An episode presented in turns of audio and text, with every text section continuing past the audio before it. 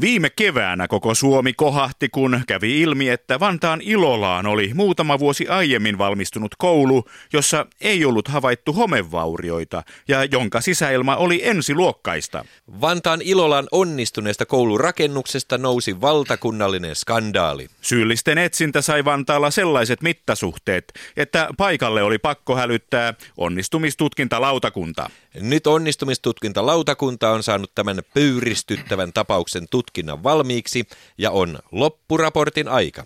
Onnistumistutkintalautakunnan puheenjohtaja Ari Ehtola. Oletteko löytäneet konkreettisia syitä siihen, miksi Ilolan koulun sisäilma on erinomaista? Sieltä ei ole löytynyt hometta, eivätkä koulun opettajat ja oppilaat kärsi mistään oireista. Tämä on yksi vaikeimmista onnistumistapauksista, johon olen urallani törmännyt. Mm-hmm, Onnistumisen syytä etsiessämme joudumme purkamaan koko koulun, ja nyt meillä on jonkinlainen käsitys siitä, mitä koulun rakentamisvaiheessa tapahtui. Mitä Vantaan Ilolassa sitten tapahtui, onnistumistutkintalautakunnan puheenjohtaja Ari Ehtola? Näyttää vahvasti siltä, että tämä tapahtunut on täysin rakennusliikkeen ja sen alihankkijoiden syytä. Aha, vai niin? He ovat koulun rakentamisvaiheessa onnistuneet pitämään eristeet kuivina, mm.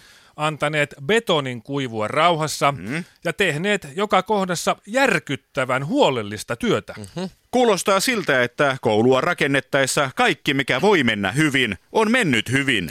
Pitää paikkansa. Ja? Joskus asiat vaan lähtevät vyörymään tähän suuntaan. Rakennusvalvonta on tällaisen edessä ihan aseeton. Mm. Urakat yritetään nykyään teettää niin halvalla ja nopeasti, että tällaisilta onnistumisilta vältyttäisiin, mutta ihmisiä rakentajatkin ovat. Aivan. Ei rakennustarkastaja voi jokaista naulan iskua olla valvomassa.